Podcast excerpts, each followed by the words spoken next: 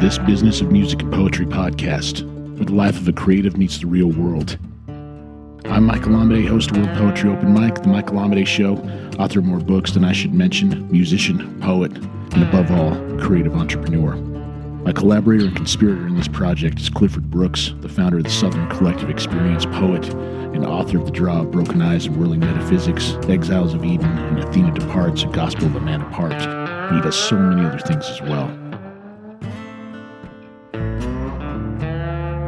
In this episode, we talk about the power of live events and their ability to transform your creative career and your life. Without any further ado, here's myself with Clifford Brooks. All right, and here we are, episode three of this business of music and poetry. I'm Michael Amade. I'm here with Clifford Brooks of the Southern Collective Experience. We're uh, we're going to be talking today about the power of live events and why you absolutely need to be working them into your uh, the mixture of things that you have that are helping bring in money and uh, and be part of your you know our whole artistic process. But first of all, I just want to check in. Hey, Clifford, how are you doing, man? I am fantastic. How are you, boss? Doing really, really well. What's uh, what's going on with the Southern Collective Experience? Currently, we're getting the April issue of the Blue Mountain Review ready. Uh, we've gotten a tremendous amount of poetry with April being Poetry Month. Um, we have uh, some new test subjects and editor positions to help with prose, and one taking over the visual art uh, part of the magazine that we'll uh, discuss more. You'll see more in the magazine when it hits in April. And Dante's Old South, as we mentioned last time, is now a monthly gig with NPR out of uh, WUTC in Chattanooga, Tennessee. And uh, the last production of that came on last Sunday at 8 p.m. and it's going fantastic. No kidding. That's great to hear, man. It's great to hear. With uh, with World Poetry, you know, we're um, we're continually pushing forward. We're actually looking at doing um, multiple publications throughout the year because we usually have an anthology that comes out once a year, which is kind of uh, our bigger thing. And we're now starting to have people reach out to us about um, creating anthologies that are more regionally specific, like Africa, Asia, things like that. We're trying to wrap our head around what that would be like and how we would execute that perfectly. So, um, so that's you know we're kind of looking into that area ourselves at the moment, but um, nothing I can really talk about yet. But that's a big one. We're also re-releasing. We did an album. I don't know if I told you this, um, Clifford, but um, we uh, we did a an album of Edgar Allan Poe stuff multiple years. You did ago. not. You yeah. did not tell me this. So we did. So we did. Um, so it was myself. It was J Todd Underhill and uh, JT from the show back when J Todd was with the show, and we did. Um, I think it was something like nine or 10 of his pieces with all original music in the background and all this stuff. Well, so we, you know, it sold a few copies, but then we never really pushed it after we put it out. And so uh, it's just been sitting there. So what we've done is we pulled it back. We're remastering it. We're reworking it. We're doing some re-recording. We're doing new instrumentation with the music. And I got to, and I don't have a release date because I don't want to put pressure on it yet. Yeah. But I got to tell you, man, it sounds absolutely great. I'm so much happier with it than I was the first release. Even though the first one I thought was really good, I think this one's killing it, and I'm really looking forward to putting it out. Maybe we'll put it out around uh, around Halloween time. You know, I mean, maybe the right uh. Yeah, yeah, that's what you snatched out of my mouth. It's not mine, dude. But that that's that's yeah, I, I, like to let something sit. Like it's like when you take, it's and it's not just to steal your story, but I mean it. I've had it when uh, when when I when I've had projects or you know projects I'm I'm uh, it's not, not even mine that I'm affiliated with and I don't bake, so I'm just going to use this this you know this, this example loosely. It's like when you bake bread and you bring it out of the oven and it's hot, and you're like, oh my god, it's going to be so good, but you got to let it sit, right? You know. And I think maybe that's what you're looking at. Let letting things sit's hard for me, man. I'm working on it. I'm yeah. getting better at it. I'm getting yeah. better at it. so okay, so I mean, so that's that's us kind of catching up here, but really, what we want to talk about is um, the power of live events. And, and i mean that's a phrase we're using but i think you and i both have very much a similar point of view. Um, and we also have seen this in the dynamics of the actual market that exists now that live events are really becoming more and more the game uh, for a lot of people. So I think first of all, um, I'd like to kick it to you and kind of have you talk about from your perspective with uh, the collective and what you guys are doing and, and what your perspective is on live events for people who are working in poetry and uh, and and literature in general. So, what we've done um, on March 9th we had Living the Creative Life, and it was our first um, Lollapalooza of sorts, where we had um, the keynote speaker was uh, Jackie Cooper, and uh, we had um, Connor Garrett come in and speak about his hybrid press, Lucid Publishing. Uh, Echo Garrett came in and talked about um, there's never it's never too late to start writing. Uh, we had a speaker come in and talk about the different the different kinds of editors, not just editing. And we touched on, of course, and I spoke about um, and editing being a part of my top ten things that um, you as a writer need not make light of. You know, and um, some of the you know those would include social media. Uh, editing, uh, not only yourself, but always, you know, and always throwing in there because I'm extremely honest about the fact that I'll never publish anything without ha- without having a, a professional editor look over it. Um, backing up and looking at what what other similar um, literary events are doing, and then doing something they're not, finding out where the holes are in their programs, and instead of pointing it out like so many do and griping about it, saying, "Well, okay, well, with what we're doing, how can we fill that?" Because if you want to make someone uh, powerful or empowered, um, free, you educate them. I mean, that's, that's to me, that's the bottom line.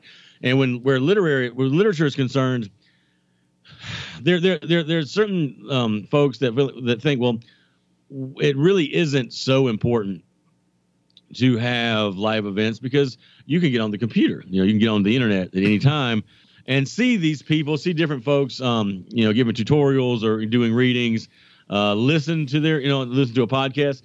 But what I have found is that um, just as they think that texting and emails have made us a more fluent, uh, communicative people, uh, it, it actually has built a wall and leaving it just in front of us on the computer. That people are hungry to get out and and as much as we artists want to say we're introverts, uh, yes, we have to have some of that because there's a significant part of our life that we spend in our own heads, in a room, away from everybody, creating our own craft and getting better at it. But there's still that part of us that needs, and we'll run out of stories if we're not injected into a social situation. So absolutely, yeah. yeah, it, it's so. I mean, and and you know, it, it's when you it's and to, and to keep a very close eye and and and the only firm hold hold that I want to have over anything is to make sure that it's a safe environment. You know, that, that when I what I mean by that is that somebody can come in and, and I don't know. We've all been in like, especially I always think with jobs. I worked for the state for ten years, and they would say there's no dumb question, and then you answer, you ask a question, and then you quickly find out that there are dumb questions, and they let you know right then that it is a dumb question. You know, I, I want to make sure that that we don't create something like that. You know, so living the creative life um, came, came off on March 9th uh, in Canton, Georgia, and went uh, beyond any expectations I had. I mean, it, it, was fantastic. Um, and then we have you know some live we have some uh, open mic readings uh, coming up um, in the next couple of months especially into the spring and summer except for august because it's too damn hot here in august to do anything in in, uh, in the summer here um, but uh, the same thing we do with the the open mics is that we have um, the first hour 45 minutes split between two speakers because we find out that people they, they truly do as much as they want to, to get their feet wet in the craft and reading and practicing and sharing their stuff to to get something to be able to learn and put something in their tool belt before they get up there and, and, and stretch their wings they seem to find invaluable and that's what we want to do I think that's really um, that's really something. In fact, okay, so let me let me talk about from a music perspective, and then I think there's a point that you have just illustrated that I also have a background on that I think will be really valuable to people listen. um, so with uh, you know, coming from coming from the music perspective, because obviously I obviously have a little bit of both. Um, we've done live events for, through World Poetry Open Mic before. Um, we've had people fly in from other countries to come to this thing before, um, as well as around the United States. However, um, talking about music, so it's it's really interesting when a when a band or a musical act starts that it is very rare that you have people who are willing to come out based on your name just saying oh hey i'm i'm playing some night you know over at this place. It's very rare that a lot of people will come out and see you because even nowadays you could put your music online you could have an amazing music video you could do everything you could just blow your brains out working on this thing and people won't even take the time to listen because everybody's so busy. I mean no one's going to click play and sit there and listen you know? Um, it has to be presented to them in a different way. And uh, it's a real frustration for a lot of artists to to not have people come out and not even have people give them a shot to see if they should be interested or not. So we hit on this idea um, a few years ago with this this group I'm in called the Silent Still, and I'm I'm half of them. We hit on this idea of doing a show that is more all about targeting value to the ideal customers and audience of our music. So one of the things we did was we created a show called Rock Circus Masquerade, and we named it very blatantly so people would know exactly what it was by the title. And really what it was was it was our concert, but we had circus performers, we had, you know, we brought in people, we brought in professionals to do all this. We had it in a huge theater and we tested this out. So we went and we did um we did a huge PR push. We were in three huge newspapers. We stood on the busiest street in downtown Denver for six weekends. We handed out over 3,500 beautiful flyers. We had this 10 foot tall creature walking around on stilts, people were taking their pictures with. We got all kinds of you know traffic there. That all of that, those things I just mentioned, sold two tickets. However, Facebook ads, marketing, Rock Circus Masquerade. It was a masquerade ball and rock show filled the rest of the room. We spent 300 extra bucks on that, right? Now, the reason that worked is because people started sharing it with their friends. Hey, we all should go to this. So we ended up with a room full of people, all dressed up, excited for the show, who had no idea who we were, mm-hmm. which is pretty fascinating, right? But that yeah. also meant that they all bought our records on the way out. They bought our merchandise. Now we had fans. People loved it. But the whole point there was we were offering something that worked, that mattered to them, and they didn't know what our name was. Now, of course, you know I know the collective is is active in the community as well. But what you had to do was you offered a, a tangible benefit, living a creative life. You had something that was valuable to them. It wasn't just like, hey, come see me, hang out over here and read something. So when exactly. we're talking about events, we're talking about thinking about something that's valuable to the the people that you're hoping to reach first and yeah. foremost. It's it's about them, not about you. Yeah, I guess that's probably the first big point. It is. I mean, in in in, our, in the title, I mean, it's you you you check off all the important stuff. You do um, it, things that people. You have to come at it with a business plan.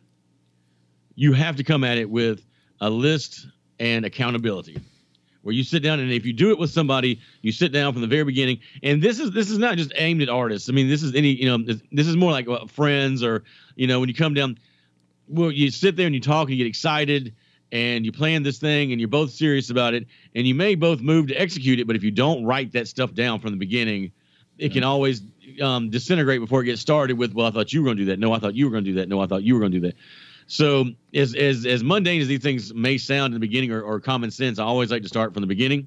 So sitting down with a list and making sure that each of you um, understand, you know, writes down what you're going to do, and then take that list home. And I I would rather, you know, you you grow up um, saying, well, it's better to ask for um, for forgiveness than permission. That's good as a teenager with your parents, but when you're trying to make something work, I'll take that list home of, of things that I've written down that I'm supposed to do, and then I'll write down things that they said they were going to do, and then I'll email it and say, I mean, it's not just no trickery. Like this is what I think that I heard you say, and this is what I think that that that I you know that I said to you. Is all this correct? So you stay. I mean, every foot being firm where you put it from the beginning to the end, and then scheduling the thing no less than three months out. You oh, need yeah. it. You, I mean, that's and to me, that's that's still squeaking by. I mean, I think that that planning needs to start at month five, month five, four again, in the earliest. That, but by the third month, you want to have the blueprint of how you get the word out, who you advertise through, how much money you're going to spend on each of these things.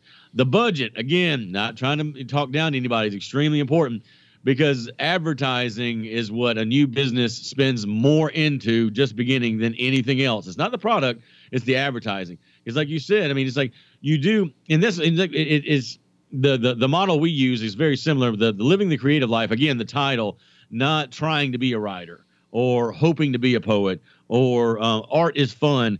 Living the creative life, the operative word being living, which again is is and of course we're wordsmiths, so but the double entendre there is that you are to live the creative life is that it's a it's a tangible money making part of your existence. It's a choice too. Exactly. Exactly. Yeah. And and and so and we caught a lot of flack for that from from some people, you know, because you always have naysayers and naysayers are important. There's, and there's no joke after that. Mm-hmm. Mm-hmm. For them to say, well, no, well, you know, uh, it, it's uh, well, what if these people aren't really at that stage where they're, they're just still trying to get their inspiration?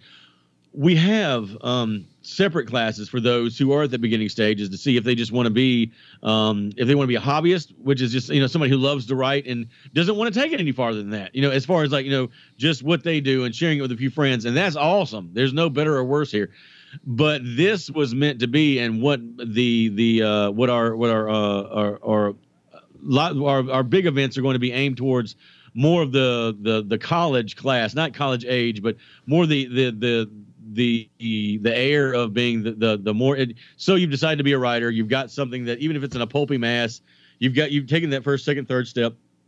Now you want to know how you take it from uh, that big pulpy mess to something more organized, and then how you take it to that third, fourth, and fifth step, so that the the customer can come in and paying for the ticket you're talking about adding value to to what you're doing.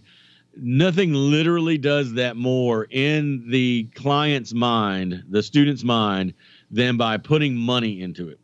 And but by that, by doing that, it's not saying, "Oh, I'm Scrooge McDuck and now I'm rolling in gold coins." It's saying, you know, that puts huge pressure on you, the organizer, to say, "I I better have these folks walking out to some degree saying."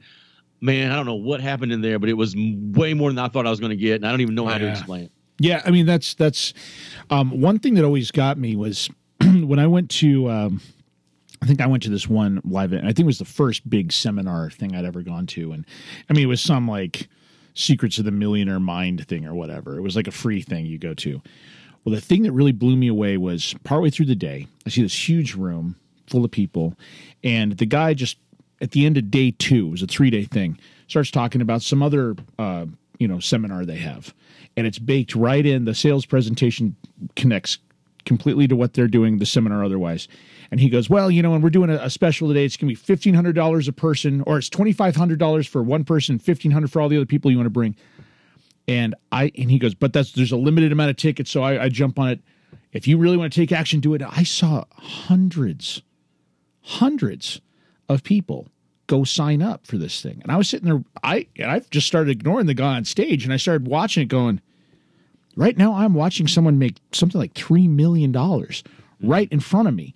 Now, I'm not saying we, we're going that direction, but what I am saying is is that that is the power of a live event that is promising value to somebody. Now, I'm not saying we go try to sell that necessarily, but the, the point being is when we have people who uh, who want to experience something, whether maybe music. You know, sometimes uh, a concert is allowing someone to experience community, but also have this transcendent experience of feeling music that allows them to connect to their their spirit and their life and their their emotions in a really strong way.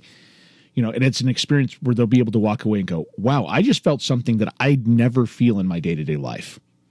Right, but we got to remember that. You have to do that in person. You, you have got, just like just just like the the the Ken the Kindle, and this is not just me being an old curmudgeon. The, I don't think the Kindle will ever replace the books. Statistically, it's showing itself. No, it exa- exactly. Yeah. People. That's why the Nook is not around anymore. You know, right? They people, people want to hang on to something. As much as people can get a taste of it online, which is what you give them online, if you can get them, in, and that's where that that what you're talking about that you know where both of us are like no, we don't really agree with that but when somebody comes in person and, and they're so you know energized and they've given you a taste with that free offer you're not going to get that kind of hysteria through a computer. You got to be there you know? And that's where you and i are talking about um, do you do you try and s- sell snake oil or do you take that that fervor and um, and build it up in a much more constructive uh, fashion? Because I'm not saying the guy that you're mentioning is you know maybe that that twenty five hundred dollars you know taught them how to. Uh, yeah, I, I, don't know. Yeah. Like I, I mean, I didn't, I didn't go yeah. to it, but uh, you know, yeah. those no, things. But, you know, but we but what you what you've been what you've done is is uh, is is give is shine the light on that responsibility thing. You know, where, where where when you when you when you know it's it's perfect example is when you how many times have you seen a trailer for a movie that looks so good and then you pay that five hundred dollars, which is what tickets are today to go see in the IMAX, and it sucks. Yeah. You know, because the best Yeah. part of it was you don't want to do that. The responsibility on you is to, and, and that's why when uh when when we put this thing together, living the creative life, we picked people that were um that were that were dynamic speakers. That that was something that when you when you want to, especially when you're when you're going to do something that's all talk, and everybody that gets up is going to have a, a significant chunk of time, 45 minutes to an hour. If you've got one that ta- sounds like that professor Ben Stein off of uh, Ferris Bueller's Day Off, Bueller, Bueller. if you have that going for an hour, it, Yep. it tanks Yeah. the whole thing. You know, make sure that you go and and not just know them, but that you've heard them speak. You've heard them give a class. You've seen how people react with them, and then take time to say, "All right, you don't have to worry so much about the speakers all being buddy buddy, but there are certain personalities that are going to rub wrong with others, and uh, w- you know you can't make you know to sit there and think, well, we're all going to hold hands and sing kumbaya. Well, that's that's childish, but you, you want to make sure nothing kind of discontent is like a virus. And and and if you see like two speakers that just Yeah. are at odds at, with each other everybody in the room feels it. So i mean just just assess that. You know look at the people you know and also keep it direct and to the point. Don't i have when when when we had living the creative life um due to um a lack of diligence we didn't see that two other local georgia huge entities were having events on the same day in the same time frame and we almost said wisely, you know, as, as it would have been to a degree, like, oh well, let's postpone. And also uh, t- to this end, uh, don't ever be so stubborn that you say, you know, even with all the odds stacked against you and all the math says no, follow the facts. Don't don't just go on hope alone and you know do it and, and stubbornly plod ahead um, to your own demise. But when when we were we caught it early enough, said, all right, look, um, we're not nearly as big. We have fewer speakers, but that's a good thing because we looked at these other two entities, and not that they're doing it wrong. They had just you know speaker after speaker after speaker after speaker to speaker. Speaking from myself, I don't like feeling like I'm being punched in the face by you know person after person after person. After person. I like to feel like I've had a moment with each of them. And then I looked at the price ranges, and we were charging less than the other two, which was a bonus. But then I realized again, business sense. What are they not doing that we can do and fill that gap? Not just with the the education, with the learning that we provide, but none of these other entities gave any kind of educator discount or student discounts.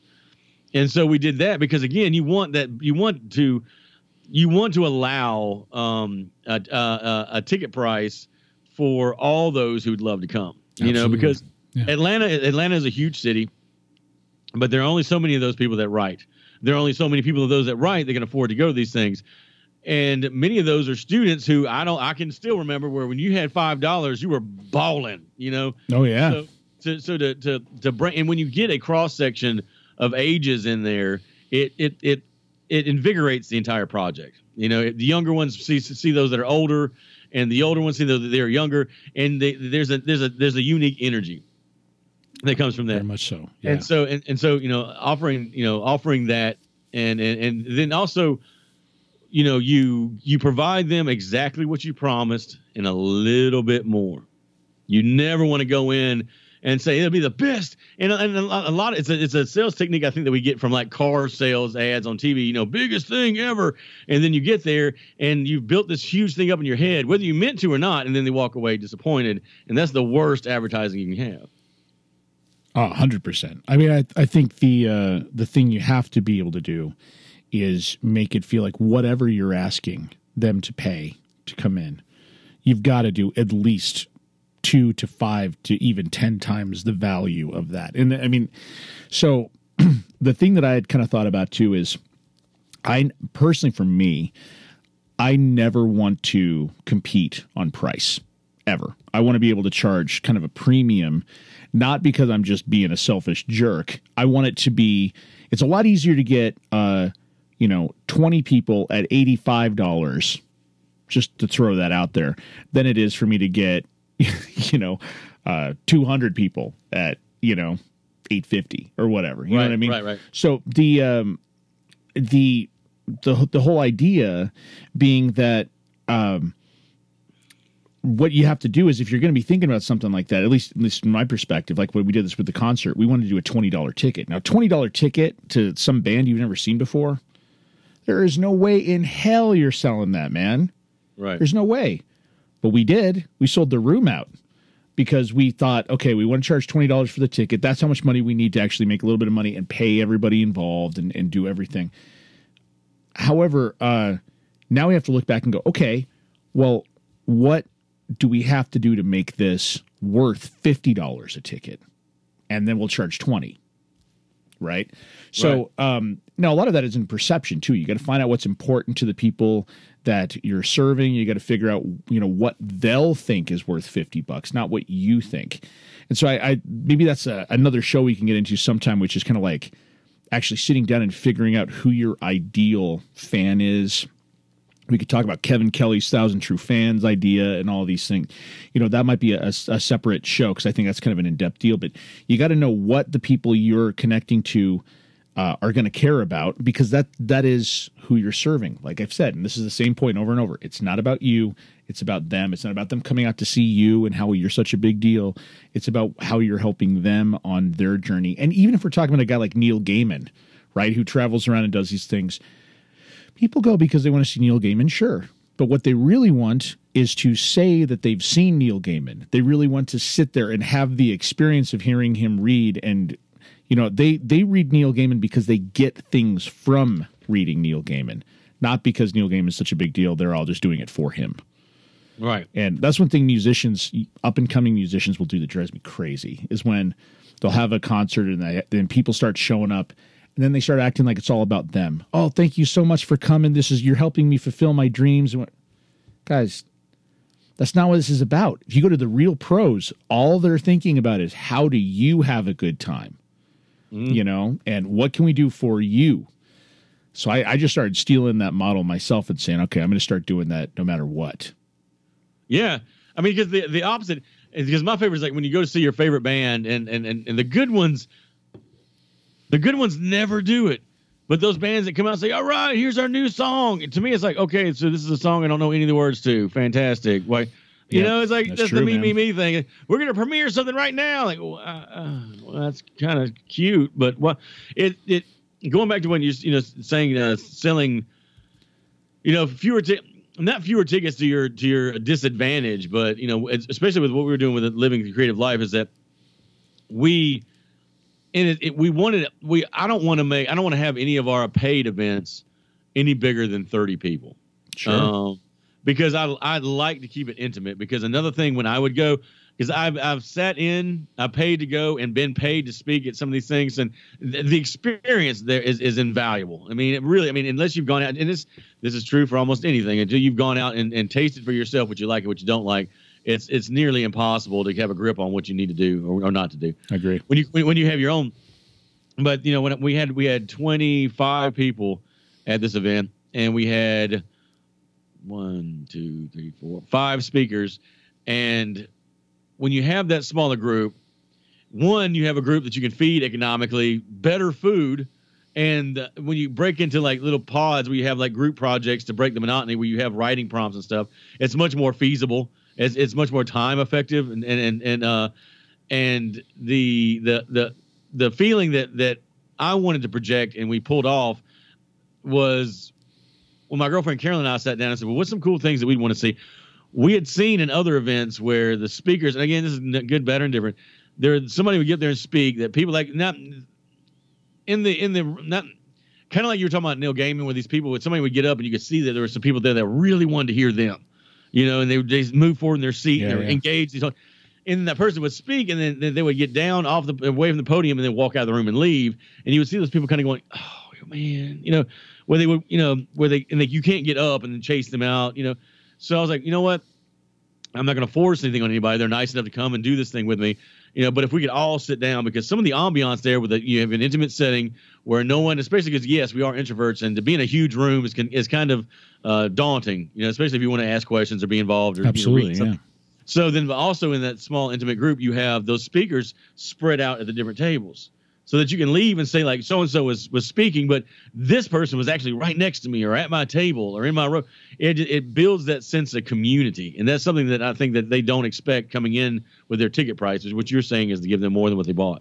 You know, I well, and that's that's actually really uh, insightful thing, and I and I, I like that you did that. That makes a lot of sense. There's there's a um, a study I saw recently that behavioral traits of spending are changing among people, especially in the age of social media. So, whereas uh, the baby boomer generation would take money and they would purchase things, they'd purchase cars, houses, whatever. We're actually seeing now that people who are kind of like Gen X and the older millennials, whatever, specifically, they're spending their money on experiences, but specifically things that they can then use to build their own social status through pictures and through social media stuff, right? Yeah. So, like yeah. I said, people go see Neil Gaiman. Now, I'm sure they love it, and I'm not calling him down. And, and you know, the guy's great. He puts on a good show, like awesome. But how many of those people you think deep in their mind the real thing was for them to have a picture saying, you know, here's seeing even if it's not with him, you're Yeah. seeing Neil Gaiman or like you know Yeah. checking in or what, and then Yeah. and we can't knock that because if we're paying attention to what uh, what people want, we have to just kind of accept it. Okay, well, so they want to be sitting with someone that they really admire because to them that's going to inspire them. Maybe that's a chance for them to get excited, and then for your and our, you know, your and my goal about like trying to help people live a creative life more. Well, that's a great way to do it, you know. So. I I uh, I think that's a really cool uh, thing that you thought about right there. That's that's a good way to go about it. Thanks, man. It's it's that's it. Really does come down to uh, you know what excite what what brings up that childlike joy because as as um as Peter Pan as it may sound like you never really grow old if you retain that like just one one piece of your childhood like you know if you really like cartoons or comic books or uh, you know your guilty pleasure 1980s hair band you know that thing that you never let go you know that's the thing that we want to want people that, that excitement you know because that just like discontent is a negative virus that that that that that glee that that that childlike you know oh my god you know i'm good at this it, it you know that is even more so You know, that- Inspiration, inspiration, and um, is contagious as well. I exactly think. Yeah. it, it, it's and it's you want people that when you have folks when you literally take folks away from that pedestal from uh, off that pedestal away from that podium and put them at the table i i believe that it also reinforces these are just people. And if they can achieve their goals and tell you how to get there. And also the the, the, biggest compliment that i heard the entire time that throughout the entire day was a six hour event too because you know again I, we tried to keep speakers at like 30 minutes to 45 minutes because I think anything longer than that just becomes like peanuts teachers talking. Wah, wah, wah, wah, wah, wah. You know, that's, you know, you want people to get up, you know, to be able to stretch and have more than a sound bite, but not getting a, a, a you know, a full long lecture. Um, having the, you know, the ability for them to stretch their legs and stuff like that. Um, and then, uh, you know, the, the writing prompts and the, the, and then, you know, the people getting up to read their prompts and then we as the lecturers would actually do the writing prompts along with them at the same time. And Oh, when we would cool. get yeah yeah. So when and and and so many of the and many of us you know we want it's it's how do you so many people want to know like well how do you get the word started? And what I have found is a commonality between uh, with among many writers is that we'll we'll we'll hit it from a, a humorous standpoint, you know, because if you try to go in there real real serious from a very um from a real hard hard edge point of view, I've I've, I've found that that's kind of the, the most difficult way to get the engine to start. And so to get people to laugh, to me, I've found that laughter, whether we have um, an open mic for poetry reading or a lecture series that's you know that that's open to the public. Um, to one of these is that if you get people to laugh, um, it, it, it takes away that that that feel that some of that fear fear of failure, you know. And so we you know we would do that with with um, some of us standing up to begin reading what we had wrote, um, and then also if someone doesn't and some of these things again the whole the whole blueprint of our event um, from the advertising th- this being the first time we've done it we did learn an enormous amount and and we had a serious goal and we all worked hard towards meeting that goal but we all realized that with this being our first one that we would probably stumble a few times and take note of that and just and perfect our scheme, our, our business plan for the next one. And um, you know, we we found out during the making of the event that there was you would you kind of look around and say, all right, all right, y'all, you know, who wants to read? Because there'll be something in their mind of the, the, the people that pay to come that, of course, you know, those who are speaking will want to get up and read because we kind of do this for a living. But you'll look around the group and, and the, you can just, I mean, you just you learn how to read people in a positive way with the, way their eyes are open or kind of looking away.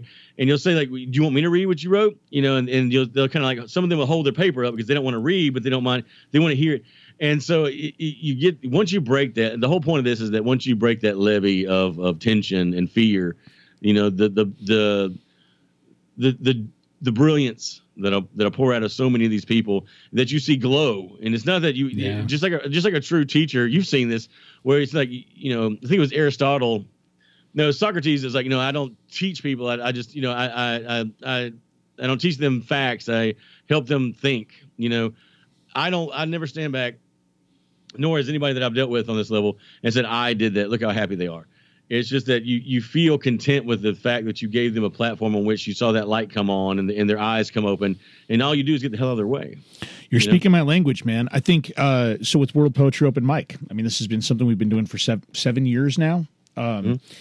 and we just had our fifth anniversary of going independent uh, a couple weeks ago, nice. and. Uh, the thing that we did was we built a show that was once again meant to be valuable to the people who called in and listened. It wasn't about us, it was about them.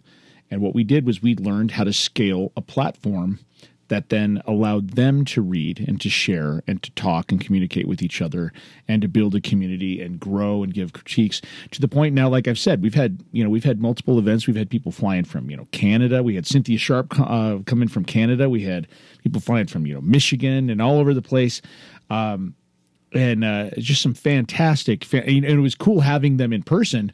But I suddenly realized, you know, yeah, we've been doing this radio show, so it's not in a room, but we've done it long enough. We've had the strength of community. I mean, we have people who've been with us, no kidding, uh, Cliff, every Friday night for about seven years. Wow, every single one, and that's multiple people. That that now, I one thing I will say is we might not have the hugest crowd but we have some of the most loyal people that I have ever seen. I mean, it's crazy. And be, but we've put all of our energy on building something that's valuable to them. Everything we do is always thinking about how can we be valuable to the people who uh, who call in and listen to the show and help collab. Basically, they're collaborating on the show with us. And it sounds like that's what you did with your event. You invited these people to come into the room, and yeah, you were there with the panel, but you were kind of all co-creating this event together, which is really cool. It is. I mean, it, we there were two of us, and and I have found I found this out too. Is that you don't want too you know too many chiefs and not enough Indians. You don't want too many cooks in the kitchen and all those adages. Um, I know that when I'm not a a principal designer of the program, and they and they invite me to come and be one of the speakers, um, I'll say, well, you know, I'll first ask, well, you know, what what hole do you see in your program, and and maybe I can fill that, or I'll say, um, here are the three things that I've been asked to speak about the most. Would you like to pick one of these? Because you know when, when you get too many people in there that I mean you just know this when you get too many people that you can easily veer off course you oh, know yeah. oh yeah and then there's and then there's also don't you know it's not being bossy but if you're inviting someone to speak oftentimes more than not when you deal with people that are not all about me me me they don't mind you know being said, look, we need somebody to, to speak about this. Do you, do you talk about that? And like, oh yeah, I have something ready, or no, I don't, but you know, I'd love I'll put to. something together because um, it matters. Yeah, you know, exactly. And, and and it's you know there are cliches that I think have been around for a long time because they're true, and I think one of those is that you know quantity and not quality is definitely one of those. Yeah. You know, um, yeah. very true. Well, you looked at when we looked at the event from a money standpoint.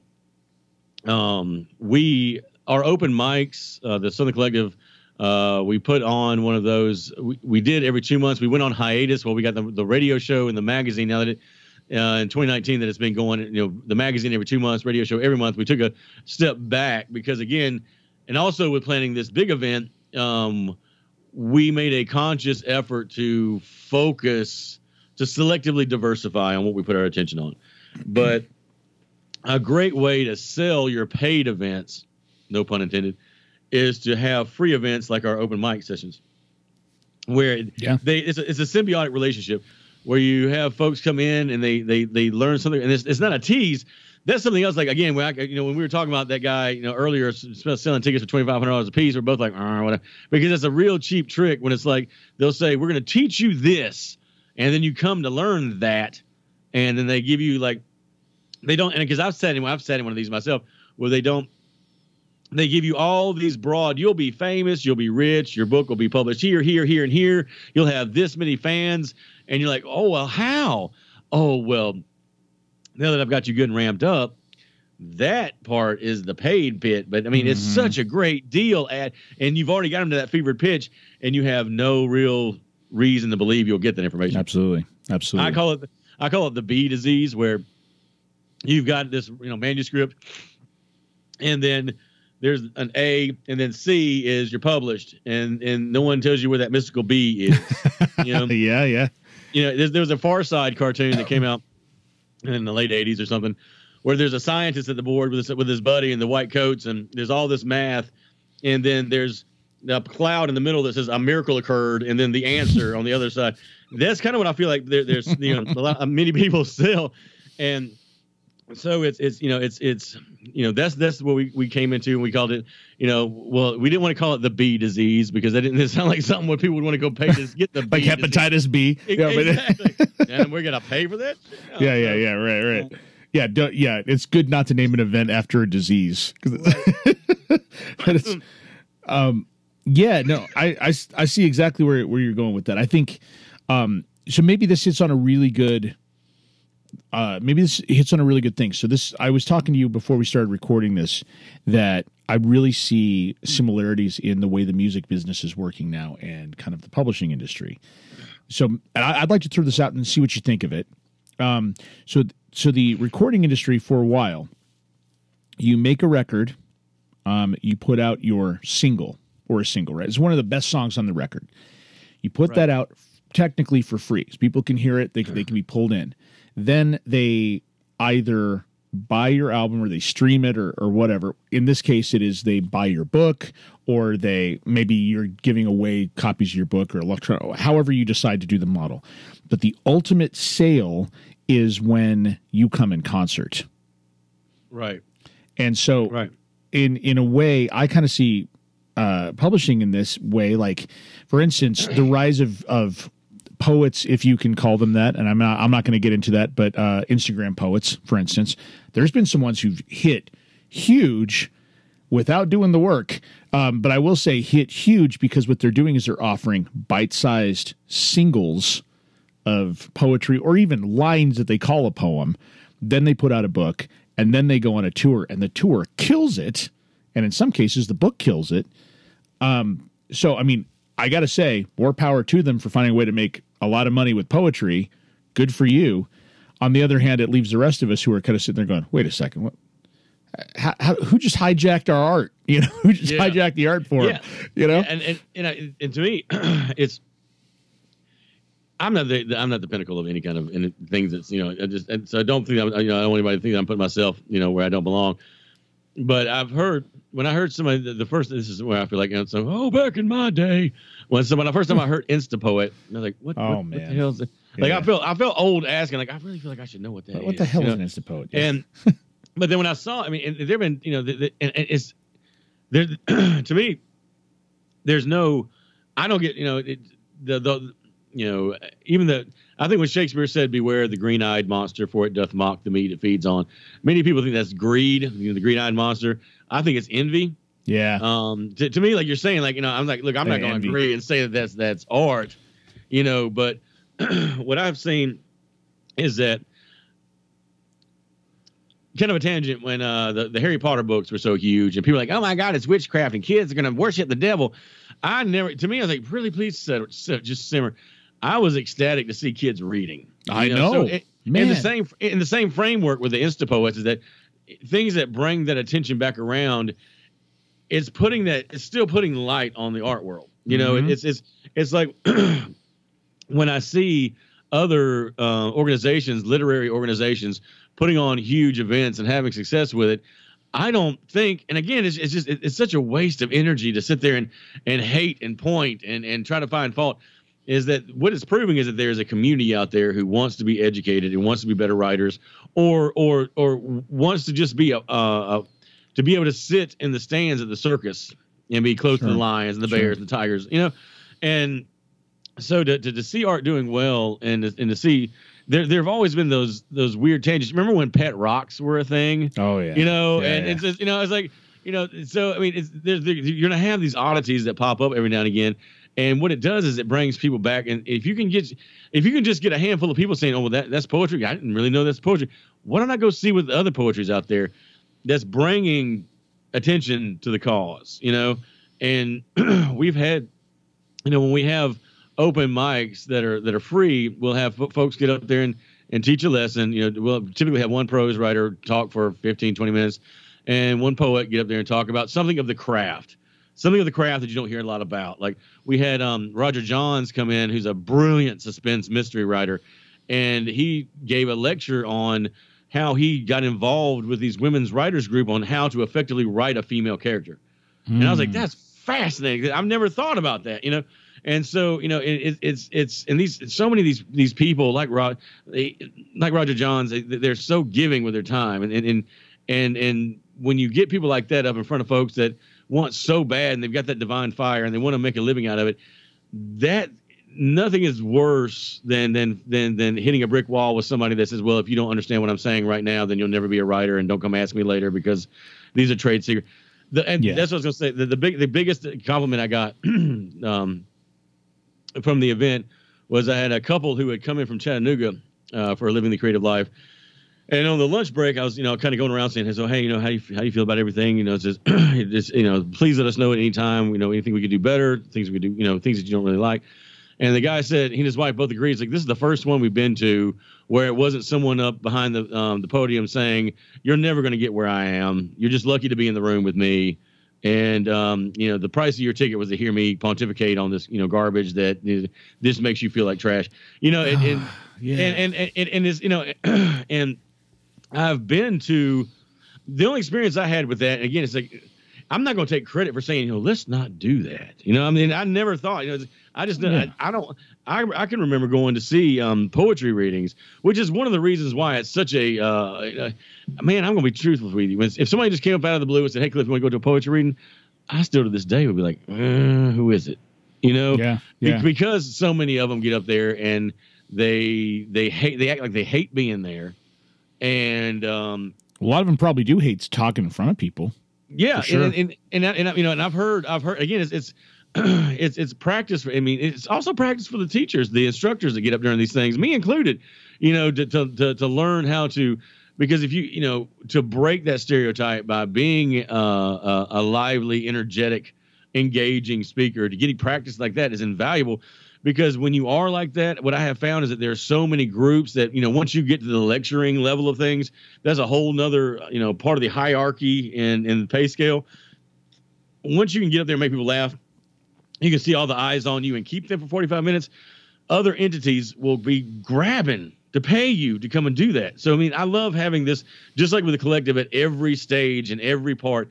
I want everyone to do something that gives back to them you know yeah, yeah. And, and and that's the same thing with these with these events and to not feel like something's they want i want people to feel like it's happening with them and not to them where i've gone to, to poetry readings and uh, you know, the guy or, or, or the lady just absolutely abhors being there, and you can tell. And I've heard, you know, so many poets say like, "Well, I hate coming to these things." Like in front of folks, like I hate coming to these things, and I really don't like reading my work. You're not going to sell any books. Yeah, what are you, you know, doing? And, and, yeah, and, what are you doing? You, you, you know, it's you know, so and then if you ask them any kind of questions, uh, they make you feel like trash or or an idiot yeah. for asking or having having the gall to raise your hand. You know, so I mean, these are all things that that I didn't want to bring in there and you know, it's not just for good karma, which it is, but you also want to have free events that they do advertise for your big paid events. But then after they come and they they paid to see your stuff and how to write, they can then come to the free events again to read their stuff. So that's where the symbiotic part comes from, you know, to where they want to be in, in, involved in it, and then the community you begin to to to build, because that's your fan base. Those are the people that are going to buy your tickets, and those are the people that you're talking about with your concert who would then share that invitation because it's not just something cool. It's not just something cool they think their friends would like.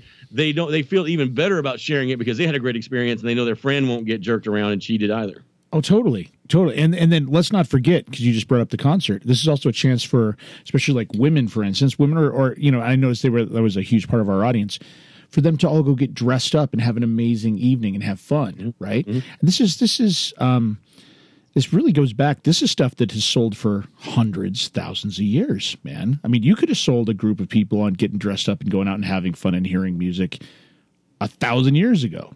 It would have mm-hmm. worked. You know what I Yep. mean? Like, so there, there are these things that, um, you, you- if you're helping artists find a way to fully more realize their their craft and decide to move into to doing it for a living and talking to people they respect who've who've been there who are actually actively talking to them and encouraging them, that's huge. But if you're going to get up there and make it all about you, I hate coming to these things. You you're never going to get where I am. This is I mean, that stuff sucks. And I, I've seen it and I've oddly heard a lot about professors doing that kind of thing.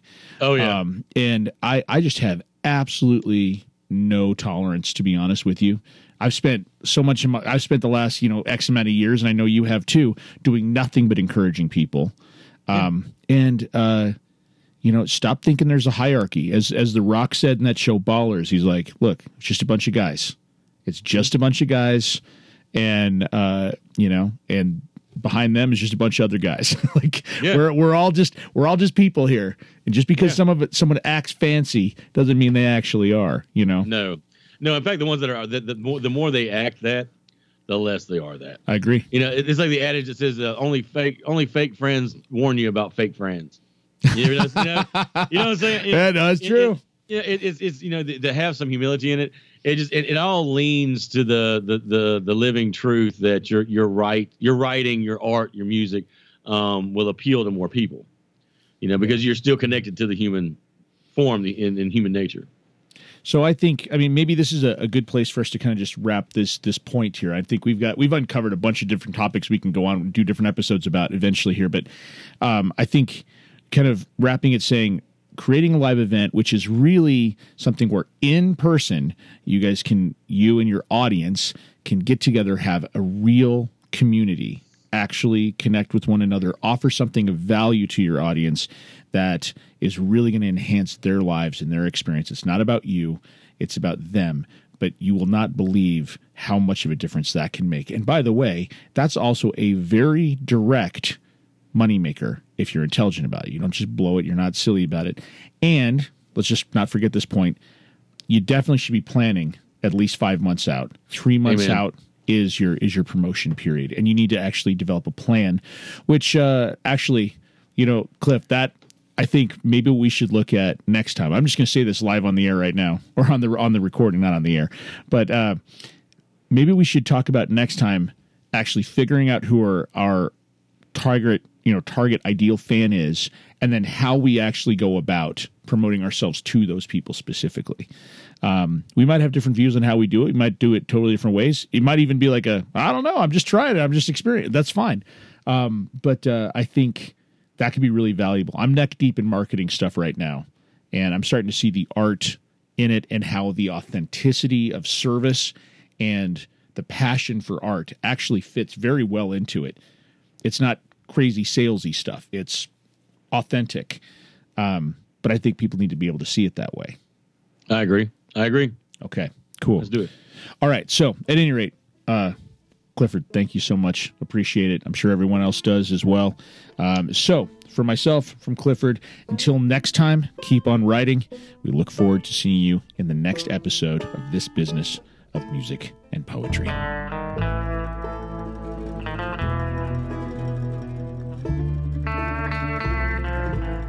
Both Clifford Brooks and myself want to say thank you for spending your time with us. We hope you took some things away from this that you can apply to your own life. We're going to be continuing forward in this podcast, having guests, showing new perspectives and new ideas you can apply to your own life. The music for this episode was provided by the fantastic Justin Johnson.